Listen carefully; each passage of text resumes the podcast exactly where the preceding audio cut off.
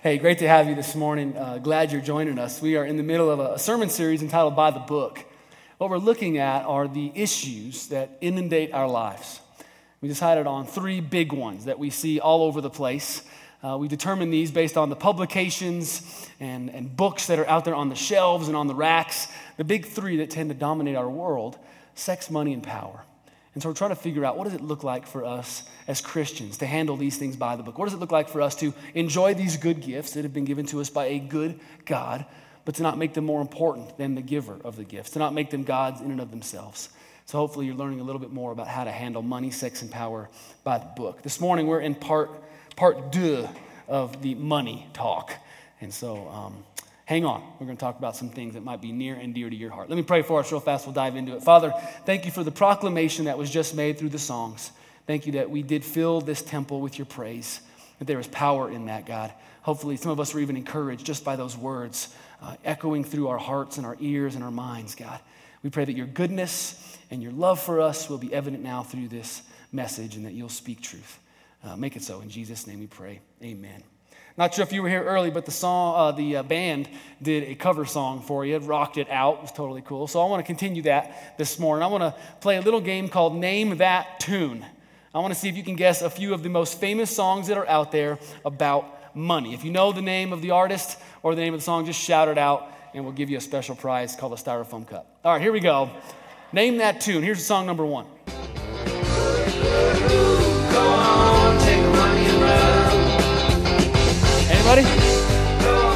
Steve Miller Band. All right, take the money and run. A few of you knew that. Good, good. All right, here's number two. See if you know this. First service didn't get this one. Let's see if you guys can get this one.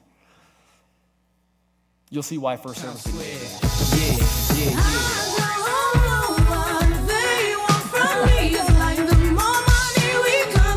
There's a few heads bobbing in the youth section over here. Anybody? All right, anybody know this one? More money, more problems, right? Notorious B.I.G. Puff Daddy. All right, good, good. Hear about this one. This is an old classic. This is for you who like the classics. The best things in life are free, but you can give them to the birds and bees. I need fun. Anybody? Come on, I know some of you were jiving back in the day to this in your high school days. That's what I want. Barrett Strong, that's what I want. Money, money, money, money. All right, here's a few other ones for you. See if you can get this one for us.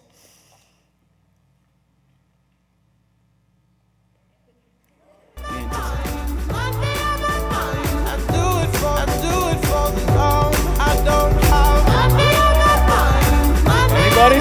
Anybody? Do it for, do it for the love. Sam Smith, right? Money on my mind. All right, that one. You guys failed. Ouch. All right, last hope. This one you got to get. This is this is the money one right here, and I say that pun intended. Come on, Pink Floyd. All right, play a little bit of this, Johnny. Let's just listen to this. John was in the back doing this in first service. All right, it doesn't come as a surprise, right, to many of you that uh, a lot of songs out there deal with money. Uh, what might come as a big surprise to you, though, is to learn that a lot of Jesus' teachings deal with money. Because, in fact, they do. One uh, author said one sixth of his teachings, in fact, along with one third of his parables, deal directly with money and financial issues. And you know what it is? Because when you become a Christian, you're not just saying, I want Jesus to be this little part of my life right here, and I'm going to do life my way over here. No, you're saying, I want Jesus to be the, the center of my life, the entirety of my life, and I want him to change and impact the way I handle my finances, the way that I have sex, the way that I talk about this, or the way that I deal with my kids or my aging parents. You want Jesus to be over and in all of that. And he realizes that money is at the center of many of our worlds and many of our lives, and so we had to talk a lot about it. But as we looked at last week, the things that he said about money, they go against what nearly everybody else says about it. I mean, it goes against, it's contradictory to the commercials and the advertisements and the pop ups that are all over the place. The things that Jesus believed to be true about money are not the things that most of us believe to be true. Let me, let me walk you through a little activity to prove that point. A friend of mine, Rick Atchley, first shared this idea, and it makes a powerful point. I want to share it with you now. Imagine that two people from our church come to you over the next couple of days looking for advice on money. How would you respond to these two individuals? The first is a widow. She's a younger woman whose husband recently passed away. She's now raising the three kids all on her own. She's having a tough time making ends meet. She comes to you and says, This, you know, I'm, I'm, barely making it right now. The Social Security check and the life insurance policy, they didn't pay out as much as we had hoped for. If it wasn't for the church and the power of one, I don't think I would have made last month's rent. And speaking of rent, I've only got $300 in my bank account right now, and rent is due in a couple of weeks. I don't think I'm gonna, I'm gonna make it. But, but Pastor Thomas just asked the church to give to some young adults who were going on a year long mission trip, and, and it's on my heart to give to them. I think I'm going to drain my account. I'm going to take all 300 bucks out and I'm going to give it to the missionaries. What do you think? How many of you would say something like, Are you nuts? God knows you're poor. He knows what you've been through and that you're barely making it right now. He doesn't expect anything from you. Keep your money, pay your expenses. You don't have to give anything. It'd be crazy if you did. A few hours later, someone else from the church comes by. This time it's a successful business person. He or she says this to you Hey, man, you know that company that wanted to buy me out? Yeah, well, it's a done deal. And they gave me way more than I even thought. You are looking at one wealthy individual. In fact, I don't have to work another day in my life. I'm going to retire. I'm going to go play every famous golf course in the world. Shoot, I'm going to go buy a second home and a season pass up at Vail. I'm going to live it up and just enjoy it. In response to that guy, how many of you would say, Wow, and God has really blessed you, my friend? Have fun. Enjoy the life of leisure. You deserve it. You've, you've earned it. You're Lucky. I wish that would happen to me. Now, you realize, don't you, that if you said those things to those two people, you would be giving them the opposite, exact opposite wisdom and advice that Jesus would have given to them. Because you see, one day Jesus actually did see a, a poor widow, woman who was totally down and out.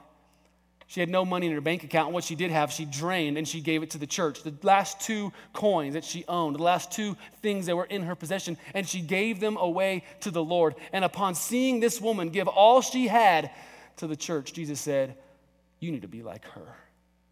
He commended her and made her an example for others. And then he actually saw a young man who retired early because he was so filthy rich. He had to buy more and more storage units to hold all of his stuff. But Jesus looked at him and said, That man's a fool because he's bankrupt spiritually.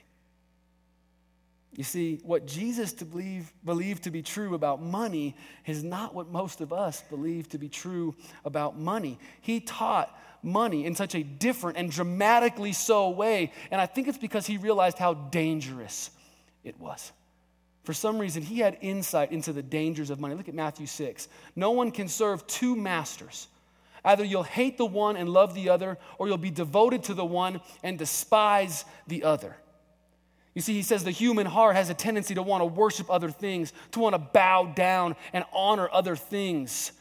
So he says you can't serve two things at the same time. You can't have God and something else. And just in case you're wondering what that something else might be, what that something else could be, he goes on to say this You cannot serve both God and money. That other thing, that other God, that other idol that Jesus called a godlike figure, a master in your life, the only time he ever used that language was when he was talking about money. He never called anything else by those titles. According to Jesus, money is unique because it has a unique power to control you, coerce you. If you're not careful, it can totally wreak havoc in your life. Now, money's not the problem. We said this last week. Money itself is what we call amoral. It's neither good nor bad. It's just, a, it's just a product that you use. It's just a currency, a trade to buy and sell different things. But here's the problem 1 Timothy 6.10. The love of money is the root of all kinds of evil. So it's not about the money, it's about your love of the money. It's the burning desire to make more money. It's a sense of security you feel when you have enough money saved up. It's that excitement you get when you spend lots of money. That's what we're talking about here. And that thing, that hunger, that passion, that drive for money, to spend it or even to save it, that can control you you can end up worshiping it. And when you worship that little God, what happens to the big God is that he falls by the wayside because there cannot be two gods on the throne of your heart at one point. And the only way to dethrone this God, the only way to put this little money God in its proper place, the only way to make sure you're not worshiping money and serving it as your master, the only way I've ever found is to give. You give. You see, the God of money wants you to take, He wants you to make, He wants you to spend, and He wants you to hoard. And when you do those things, you're exalting Him up as your master. But as soon as you give, suddenly that little G God of money is dethroned, and all of His power is gone. So I want to talk about what that looks like this morning. Now, when you go to the doctor to get an exam, they poke and prod and pull and push on different things. And if at some point during the exam, all of a sudden you're like, ow, that, that hurt.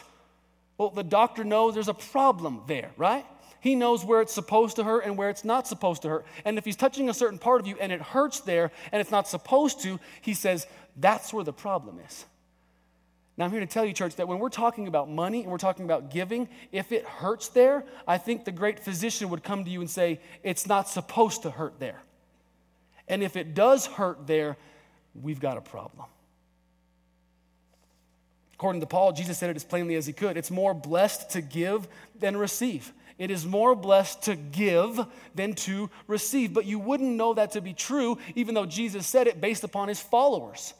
Christ said it, but Christians don't do it. I mean, today's percentages of what Christians give, it's pathetic, but, but that is in such stark contrast to the early church. Acts 2 says this All the believers were together, they had everything in common. They sold property and possessions to give to anyone who had need. Every day they continued to meet in the temple courts together. They broke bread in their homes. They ate together with glad and sincere hearts. They were praising God. They were enjoying the favor of all the people. And the Lord added to their number daily those who were being saved. You ever heard the phrase, you give until it hurts? The early church didn't give until it hurt, they gave until every need was met. That's an incredible standard, is it not? They gave jeer, jeerfully, that's joyfully and cheerfully together, called jeerfully. I want our church to give cheerfully from now on. Great, I have no clue what that means. They gave with glad and sincere hearts, and their generosity gave them the unique opportunity to change lives for all of eternity. I'm gonna say it again.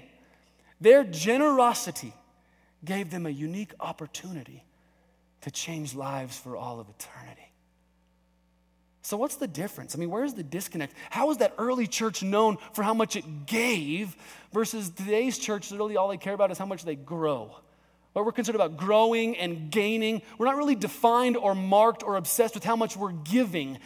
Why is that? Why is today's church so different than the first church and the early church? I think there's a misunderstanding. I think there's a disconnect, and we've got to deal with that this morning. There are two questions that I think we are answering incorrectly, and that's why we're having the problem being like the first church. The two questions are these Why should I give?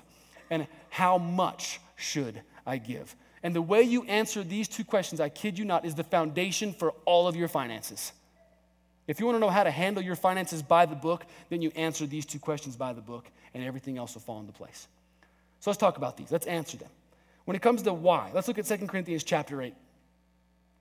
This passage is really when we're going to camp for a while. It says so much. Let me give you a little context here. The Apostle Paul is going around to different cities, different churches, raising money for poor Christians. And the poorest of the poor, believe it or not, are actually in Jerusalem. These Christians are being uh, beaten and bloodied and, and, kicked out of their homes. A lot of these Christians are living on the street for their faith. So the Apostle Paul is trying to raise money through all the different churches in the area to support these Jerusalem Christians. You with me? Got the context? Right now, he's asking the church in Corinth to give. It's not the first church he's asked to give. He asked a bunch of churches in Macedonia to give, and this is what Paul says about the whole thing. And now, brothers and sisters in Corinth, we want you to know about the grace that God has given the Macedonian churches in the midst of a very severe trial, their overflowing joy and their extreme poverty welled up in rich generosity. For I testify, they gave as much as they were able, even beyond their ability. Entirely on their own, they urgently pleaded with us for the privilege of sharing in the service to the Lord's people. And they exceeded our expectations. They gave themselves first to the Lord, and then by the will of God, they gave themselves to us. So we urge Titus, just as he had earlier made a beginning, to bring to completion this act of grace on your part. And since you excel in everything, in faith, in speech, in knowledge, in complete earnestness, in the love that we've kindled in you, excel now in this grace of giving. I'm not commanding you, but I want to test the sincerity of your love by comparing it with the earnestness of others. For you know the grace of our Lord Jesus Christ, that though he was rich, For your sake, he became poor, so that you, through his poverty, might become rich. So Paul's asking for money for the Jerusalem Christians. He's asking the church in Corinth, and he talks about the church in Macedonia. You with me? There's a lot of stuff going on there, but you got to get the context here. And he says, Corinth, when I asked the churches in Macedonia, churches who were extremely poor, by the way, they gave it all up. They gave it all away. When they heard of a need in Jerusalem, they willingly and sacrificially gave all their stuff. And now I want you to do just the same. I want you to be just like that. And I think Paul would say the same to us. West Bowles, I want you to be just like the church in Macedonia. And here's why. Two reasons why giving is so important. One, giving is the primary way we show we've been changed by the grace of God. Giving is one of the primary ways we show we've been changed by the grace of God. Do you notice how many times in that passage, nine verses, how many times grace, the word grace appeared? Five or six, depending on the translation. Why is that? Well, it seems as if grace and giving go hand in hand. You can't have one without the other. In fact, grace is the foundation for generosity. When you've been changed by grace, then you're going to be a generous person. When there is amazing grace, there will be amazing generosity. The two go hand in hand. And if you struggle to do the latter, it's because you haven't fully fathomed the first, the former. Verse 9, you know the grace of our Lord Jesus Christ. Paul says, You want to talk about grace? Well, I'll show you grace. I'll define grace for you. Jesus Christ, though he was rich, for your sake became poor, so through his poverty you might become rich. We've all heard stories, most likely, of rags to riches right? Someone who's poor and, and totally um, helpless, striking it rich, being well off all of a sudden. Story of rags to riches. Well, the story of Christianity, the story of Jesus, is the opposite. It's the story of riches to rags. See, Jesus went from being wrapped in the glory of heaven to being wrapped in a dirty swaddling cloth. He went from being clothed in majesty to being clothed with a blood-stained robe. He went from being in the company of angels to being in the company of domesticated animals. And then later in his life, in the company of demonized assailants. He went from being heralded and praised to hated and put on a cross. That's what it means to be rich and yet to become poor for our sake. The story of Christ is truly the story of the king who gives up all the pleasures and comforts and joys of the palace to go shovel dirt in the sewers to help the people. It's the story of the PhD who's made a great name for himself, but he leaves the accolades of the academic world to go serve a mentally handicapped person who will never even know his name. It's the one who had it all, giving it all up to serve the least of these. You with me? That's grace. And that's the story of Jesus. That's what Paul means when he says, though he was rich for your sake, he became poor. The most powerful being in all creation emptied himself, humbled himself, sacrificed himself. He gave it all up and he gave it all away. You know, your sin, the mistakes that you've made in life, the stupid things you've done, the selfish things you've done, the things you've thought, the things you've acted on, all of that is called your poverty. And that makes you spiritually bankrupt. Every time we mess up, it's as if we're taking out loans against God, and your loan against God was greater than our national debt, believe it or not. It just kept getting bigger and bigger and bigger. You were poor, the poorest of the poor. And Jesus, the King Himself, the one who owns all possessions, the one whose, whose earth, it says, is His, He said, I'll pay your debt for you. I will take your place. I will take on your poverty. That's grace, guys. That's grace. And it gets even better than that of all the things, right? Let me say it differently. All the things that he then gave up for us, he turned right around and then gave to us. All the things he gave up for us, he then turns right around and gives to us. So it's not only that he takes on our condition, our poverty, but he in turn gives us his riches. He gives us a personal, intimate relationship with God. He makes it so that our mistakes and our past and our regrets, they no longer define us or control us. He makes it so that the power of heaven now resides in us and all the resources of the Father are available to us. He made it so that death no longer wins and the grave is no longer your final resting place. He took his riches and he gave them to you. You with me? Whew, I need a Gatorade or something. It's getting hot up here. Though he was rich, though he was God, though he had it all, though he was being praised in the heavens by the angels, he gave up his riches to take on our poverty so he could make us rich. And once you understand what you have in Christ, it changes the way you see all the riches, right? Once you understand how rich you are in Jesus, it changes how you see and handle and spend all other riches.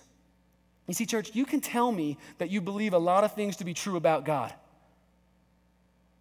You can, you can say, oh, I like what so and so says about God, and I believe what that book is, and I like this conference and this speaker, all these thoughts about God. Yeah, it's your generosity that truly reflects your theology. You can tell me what you think about God all day long. It's how you give, it's when you give, it's to whom you give that really tells me what you think is true about God. We can have debates and talks all day long about who God is, but when I see you open up your checkbook, when I see you take money out to give, I know you're serious about God. I know you believe certain things to be true. Let me say that about God. See, a grace filled Christian doesn't say or ask, Do I have to? A grace filled Christian says, Jesus didn't have to, but he did for me. Jesus paid it all. All to thee I owe. We just sang it. Do you believe it? So, giving is one of the primary ways that we show that we've been changed by the grace of God. But giving is also one of the primary ways that we partner in the work of God. Look at 2 Corinthians 8 again with me, verses 3 through 5. Paul says this I testify, they gave as much as they were able. Shoot, they gave beyond their ability, entirely on their own. They urgently pleaded with us for the privilege of sharing in this service to the Lord's people. They exceeded our expectations.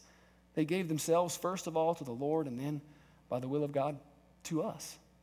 As a pastor, verse 4, the one there in the middle, blows my mind. They pleaded for the privilege of giving. I have never been in a church where someone has pleaded with me to give more money. Please, Pastor, please take my money. Please, here's my wallet. Here's some cash. Here's my credit cards. Here's the security code. Here's a blank check. Please, Pastor, just go help people. Go, go, get out. What are you still doing here? I've never had anybody plead with me to give more. It's been the other way around. But here Paul says that church pleaded to participate in the work of God because that's exactly what you do when you give. See, the early Christians understood something about their money. Our money is no good if we don't do anything good with it. I mean, what good is your money if you don't do good with it? That's the question you have to answer. When it comes to money, most of us don't plan far enough ahead. I'm sure some of us are thinking about next month's mortgage. That's good. Some of us are probably thinking about next year's trip. That, that sounds like fun. Some of us are thinking about paying for college or saving up for retirement. And even though some of those things are maybe 50 years away for you, you're not thinking out far enough. You're still too short sighted. See, according to Jesus, he'd make the worst like personal investor ever. You have two investment opportunities in this world earth or eternity. That's it. You can either invest on the earth or you can invest in eternity. And if you spend all your money investing on the earth, I love this slide, then you're actually the worst investor on the earth. Especially in light of all the things that we talked about last week. See, I don't care how good of a return you're getting on your IRA or your 401k or your mutual fund, nothing is going to give you a bigger payout than investing in heaven itself. Do you understand me? Jesus says you can invest in earth, treasures on the earth or treasures in heaven. There's no in between. You're either investing in one or you're going to be investing in the other. And you invest in the other when you give. When you give to the church, when you give to nonprofits, when you support ministries, you are investing in heaven. See, so we don't give so we can get a tax break. We give so we partner with God to break down spiritual strongholds.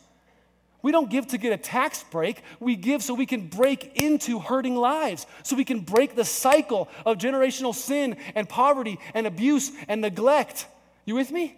That's why we give. Take away the tax break. I don't care. I'm not giving it to get that kind of break. I'm doing it to partner with God to break down all kinds of other things. That's why I give. And it was true in Paul's day, and it's still true in our day. When we give, we literally partner with the God of the universe to do good. Let me dream out loud with you just for a second. I'm so grateful, church, for the way that you have given over the last year or so. When I first came in, we, we came in with some debt. We came in with some bad financial decisions that put us behind a little bit. But right now, we're, we're making it. We're making it. And thanks to you. For a long time, this church wasn't making it. But right now, we're making it. Church, I don't want to just make it. I want to do so much more than just make it. I want to partner with God to be missional. Making it and being missional are so different. I have so many kingdom ideas and, and hopes and dreams for this place. Let's start off with this. There are three major high schools within like five miles of West Bowles. We're talking six to 8,000 teens, many of whom are lost. They don't know the hope of the Lord. They're coming from broken families, messed up backgrounds. We're trying to reach 8,000 teens with two guys. Now, those two guys are awesome, but they ain't going to reach 8,000 people. They need help. Ryan and Nathan, Ryan and Nathan, Nathan and David need a lot of help. Ryan needs help too, but for other reasons. Nathan and David need help. They need help reaching teens, counseling teens, discipling teens. We could do that if we started to give generously. On that note, I'm so frustrated with myself that, that I'm a pastor of a church that doesn't have a campus minister on all the different campuses in the area Arapahoe Community College, Metro, Red Rocks Community College, Colorado Christian. Why don't we have missionaries there? Why don't we have staffers there? Because the college campus is the most untapped, underutilized mission field in all of America. They're searching for truth, and we're not there to give it to them, church. Why not? Man, I'm just getting started, y'all. Last week, Shar had 120 little ones downstairs in junior church. 120 kids. They're doing their own by the book series, but don't worry, it's not sex, money, and power. If they're talking about that, they didn't hear it from us, okay? I swear. They're doing things that inundate their life, friendship, parents, all that kind of stuff. But 120 kids down there, Shar needs some help. The Lord is sending so many new young families to us, so we don't have the resources to bless them or to serve them in all the ways that I want to. Plus, we have 8,000, church, 8,000 square feet of unfinished space right next door to us. The third story of the GP. It's the most incredible office space in all of Littleton. But you know what it is right now? It's a giant storage shed. Because we don't have the money to finish it out. But what if we did? What if we could use money to finish that space, to make it a 12 month discipleship training program, a school of ministry for teens in a gap year? What if we made it a nonprofit center where we're housing all these amazing groups that are doing amazing things in this world? What if in that space there was a group building wells in third world countries? What if in that space we were working with guys who were freeing women from sex trafficking? What if in that space it was, it was a local group that was serving and blessing uh, families with special needs? That is happening. That this collaborative workspace and work environment, it's happening all over the place. Why isn't it happening right here, right now? It could. You with me? It could. And I want it to, church.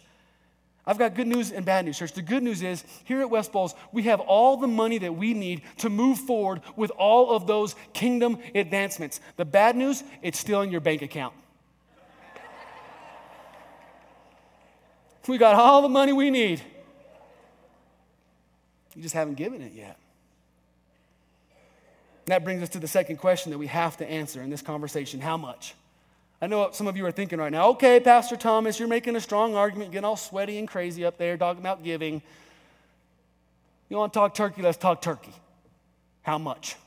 How much are we talking about? And although I could preach an entire sermon series on that one question, let me try to do it in five minutes. Two men, two men ended up stranded on a deserted island one day. One man is in absolute panic, just screaming out, We're gonna die, we're gonna die. The other guy's over underneath one of the palm trees, just hands behind his head, feet up, totally relaxed. The anxious and afraid guy says, What are you doing, man? Why aren't you panicking right now? Why aren't you totally freaking out?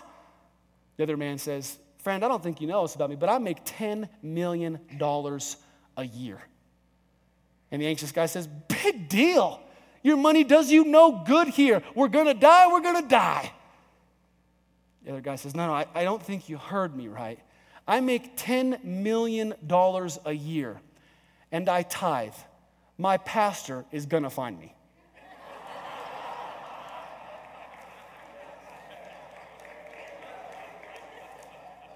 You see, back in the Old Testament, God expected and commanded something called a tithe.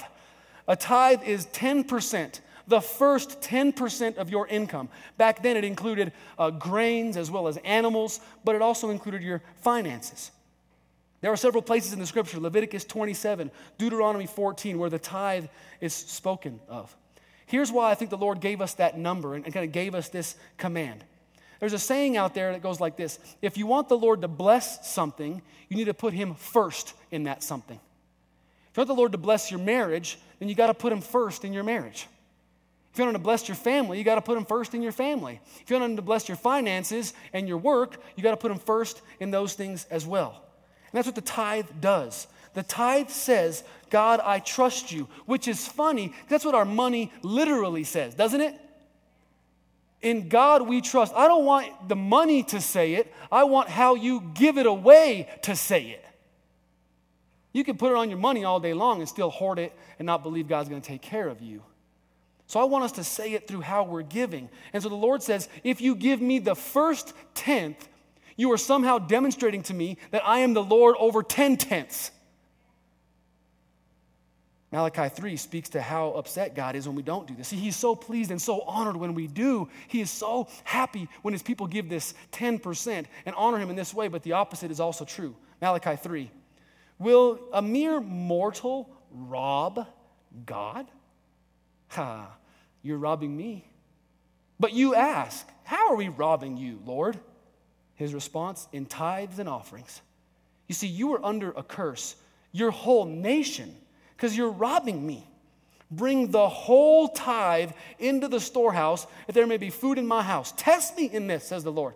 See if I will not throw open the floodgates of heaven and pour out so much blessing on you there won't be enough room to store it. There's only one other place in all of Scripture where that phrase, the floodgates of heaven, appears. Do you know where it is? The flood.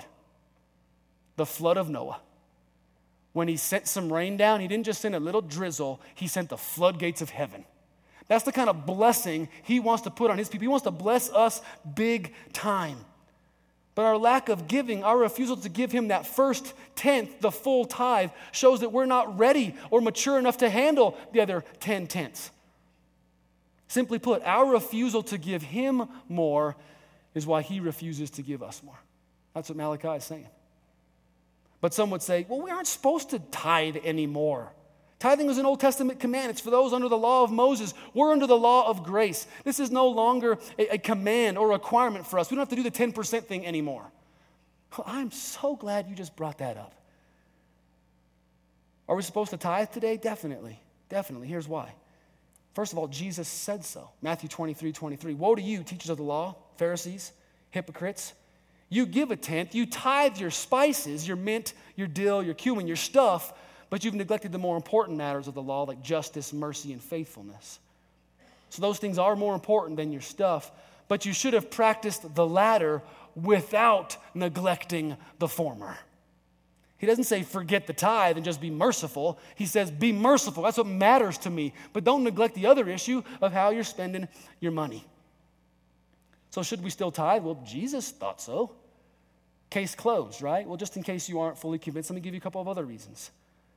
The first is this tithing precedes the law of Moses. This is not just an Old Testament law thing. We read about God's people being faithful and tithing long before it was a command in the law. The first example is Abraham. 400 years before the law of Moses, Abraham is giving a tithe to Melchizedek in a, in a way to honor the Lord. He just kind of came up with that number out of nowhere, but the Lord was so pleased with that number. It seems as if tithing and walking with the Lord have been part of each other for a very, very long time. We read it in Jacob, there's stuff in Joseph. It's before the law of Moses ever came around. But here's a more important reason for tithing. Every example in Scripture is that those who were given life through the cross always gave more than those who never knew about the cross. Let me say it another way. Those who were looking this way towards the cross, like hoping for the cross, gave a certain amount. But those who lived after the cross always gave exponentially more. Why? Because the cross changes things, does it not? The cross is a com- completely re educates us in terms of what is right and best about money. Tithing is hardly ever mentioned in the New Testament. Do you know why? Because they blow that number out of the water. It's hardly ever mentioned because it's a given. Of course, we would do that. That's the least we would do. 10%? Are you kidding me? Jesus paid it all. All to him I owe. I think too many people are using this Old Testament law thing, this legalistic number thing, as an excuse to just not honor God with their finances. You're just not putting Him first, and you're trying to make it sound like it's because of grace. Well, actually, grace does the opposite. Grace makes you plead with the pastor to give more. So you're right. You're right. In the New Testament, there's not a specific dollar amount. 2 Corinthians 9 7, each of you should give what you have decided in your heart to give, not reluctantly or under compulsion. God loves a cheerful giver. I believe in that, and I want you to decide. But I want to be honest with you, I think tithing is the baseline. I think tithing is the starting point for all of us. Someone asked me after first service, and I was wrestling with whether or not to answer this. I've got a few minutes. Well, how does that break down? Like, what does that look like? Is that pre tax? Is that post tax? Listen, listen, listen. The big question, though, is is it a full 10% to the church, or is it like church plus compassion plus K-Love plus my, you know, my friends' kids who are out in Africa? I would say yes, yes, and yes. There are some arguments that say the full 10% should be given to the storehouse, which is known as the church. And then your offerings should be given to other people outside of that. Others would say if a believer is giving 10% away to the Lord's work, then that full 10% is still an honor and a joy to the Lord. So I'm not going to say yes or no. Obviously, I'd like for you to do the full 10 to the church and then other, eh, but anyway. You can't go wrong. You just need to start with 10 and just start figuring out how to make it happen. Let me share some numbers with you real fast. This is just to honor Nathan. I thought he'd get a kick out of this. The average household income here in Jefferson County is $63,000. Average household income is bringing that. So, based upon the number of families that we here have, that we have here at West Bowles, multiply it by that number, divide it by the tithe, all that stuff. If we were a tithing church, we would bring in over $3 million a year. That means that our budget would almost triple overnight. If we were a tithing church, if we were at the baseline, and then if you started, if you people started pleading with me and just throwing cash at me, whew, what could we do then? Now, again, I know this sounds weird, especially if you're not a believer, because one of the, one of the knocks in the church is always, they're just always after my money. All they care about is my money. Well, we don't really talk about it a whole lot in this space, so you came on a day that we are. I'm not going to apologize for that. But again, it's because we want Jesus to change every part of our life, not just to be like the spiritual part, we want him to change every part. And a big part of our life is how we spend money, isn't it? A big part of our life is making money or thinking about money or doing something with money. And so we got to figure out what Jesus says about it. So there are a lot of songs out there that talk about and deal with money, but you only need to be in tune with one person when it comes to this issue, and that's Jesus Christ. If you will sing his song when it comes to money, overwhelmed by grace, defined by giving, you'll be handling your money by the book. Let me pray out of here. God, we thank you for your wisdom on this subject matter, and we hope that we will take your words to heart this morning, God. When Jesus said that, that it's easy for us to worship and bow down to another master, and then he talked about that master being money, he was, he was bringing something to our attention that we need to pay a real close attention to.